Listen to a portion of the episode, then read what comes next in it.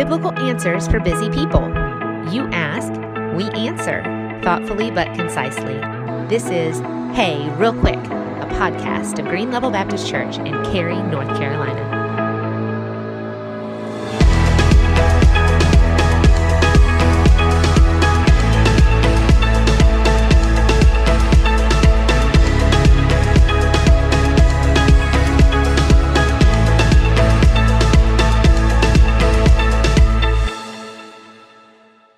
Happy Wednesday, everyone. I am Pastor David. There is hammering going on outside of my window. And this is episode three of our podcast, Hey, Real Quick. And this week's question flows directly out of the sermon which I preached this past Sunday for my church family on the importance of prayer. In that sermon, I laid out my conviction that the history of God's interaction with his people both in the Old Covenant and the New, reveals that prayer is God's appointed means for God's appointed end. Such that when God has something he wants to do in the life of his people, whether as individuals or collectively, he first calls them to pray. Now, this has been recognized and highlighted in the history of God's people. John Wesley said, quote, God does nothing except in response to believing prayer. Jonathan Edwards said, quote, when God has something very great to accomplish for his church, it is his will that there should precede it the extraordinary prayers of his people.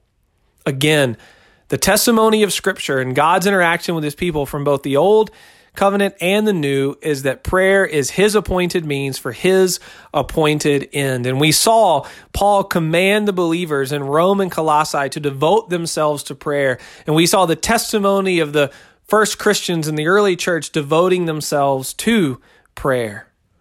The reason for this is that our God is both able and willing to hear and to answer our prayers. Now, He does not always answer our prayers in the exact way that we want or wish that He would, but He does always answer our prayers in a way that is for His glory, our good, and the spread of His gospel because He is both able and willing.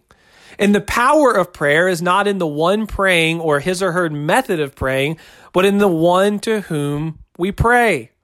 And our God, again, is both able and willing. And this is vitally important. This is the foundation of our prayer life because if God were not able, then he could not answer our prayers. And so there, therefore our prayers would be worthless.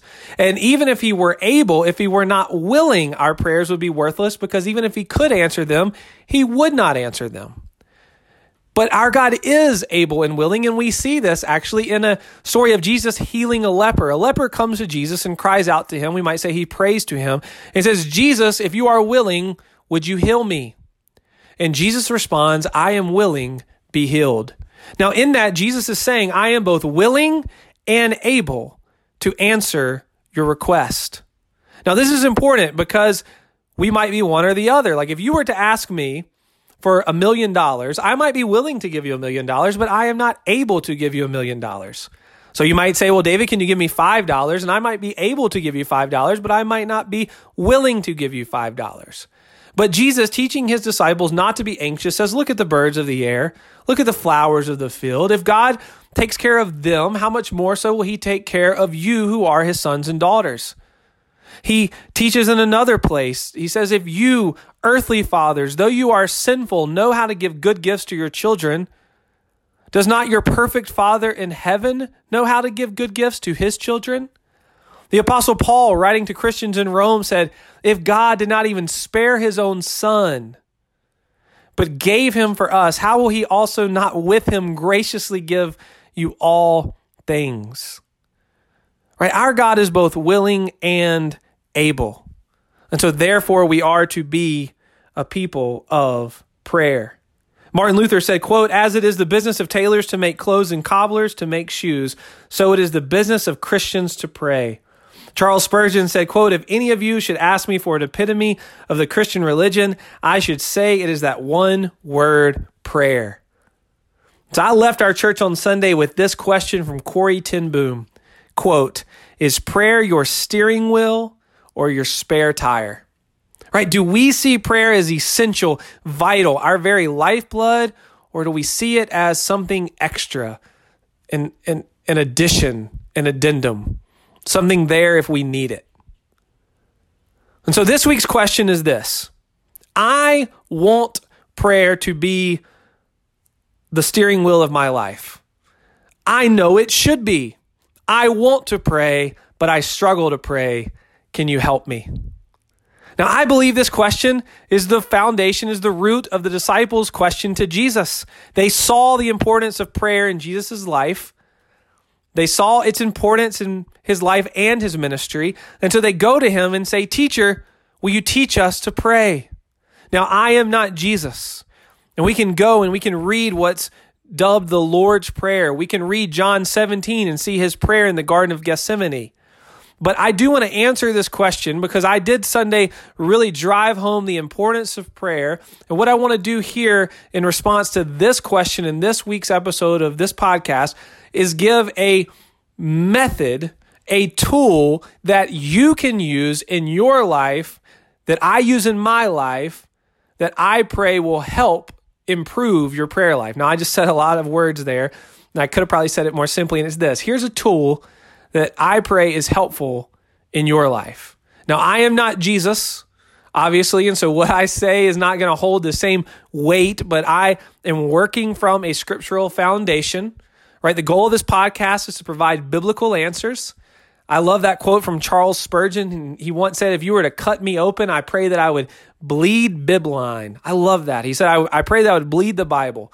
Friends, I pray if you were to cut me open, I would bleed the Bible. And so I hope that this uh, response, this answer has a scriptural foundation. And it is laid out in an acronym because I'm a Baptist pastor. And in order for us to be ordained, we have to agree to use acronyms at least 50% of the time.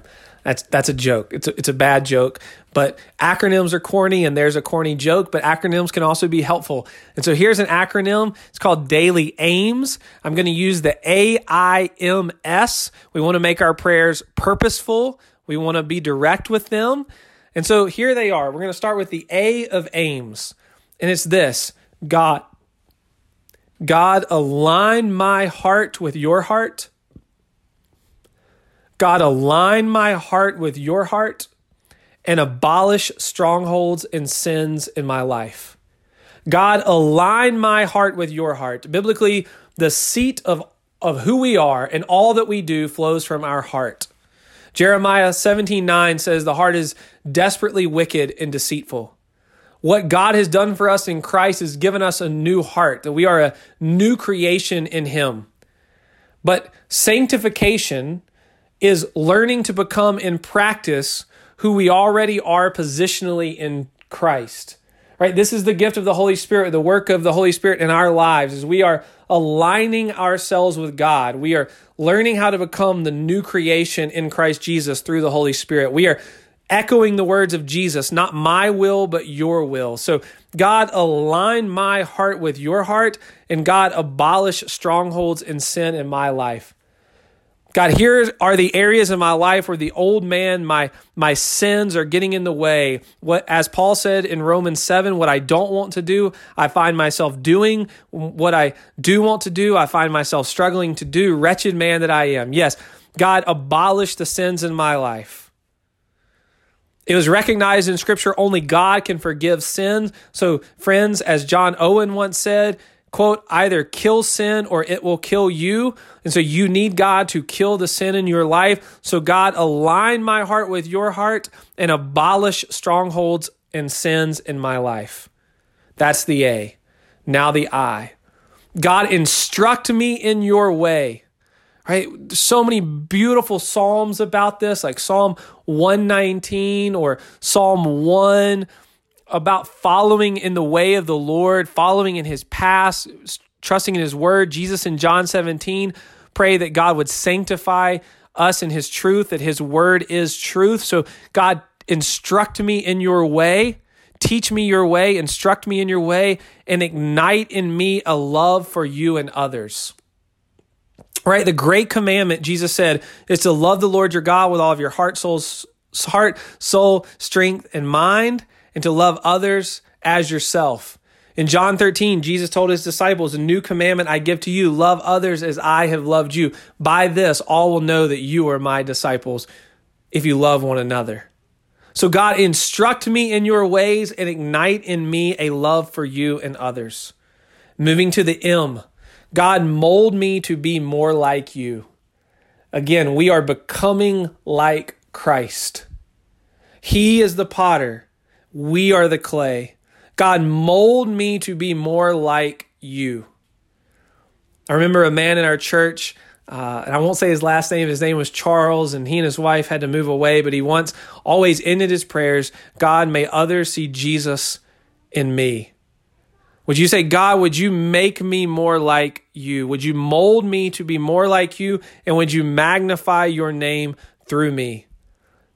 One of my favorite scriptures, Psalm 67 God, would you be gracious to us and bless us and make your face to shine upon us, that your way may be known on the earth, your saving power among all nations. Let the peoples praise you, O God. Let all the peoples praise you. Jesus said, Go and make disciples of all nations. Jesus told his disciples, You are the salt of the earth, you are the light of the world.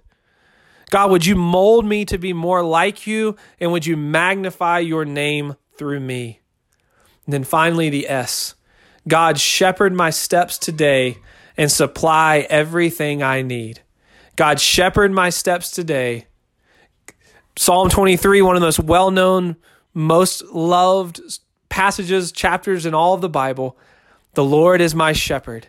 God, would you shepherd my steps today? You are my good shepherd. Would you lead me, God? Would you shepherd my steps? And God, would you supply everything I need? I love that postscript in the Paul's letter to the church in Philippi. And my God will supply every need of yours according to his riches and glory in Christ Jesus, because he is both able and willing. So, God, shepherd my steps today and supply everything I need. Daily aims, let me run through it one more time, just a tool you can use. First, starting with the A God, align my heart with your heart and abolish strongholds and sins in my life. God, instruct me in your way and ignite in me a love for you and others. God, mold me to be more like you and magnify your name through me. Finally, God, shepherd my steps today and supply everything I need.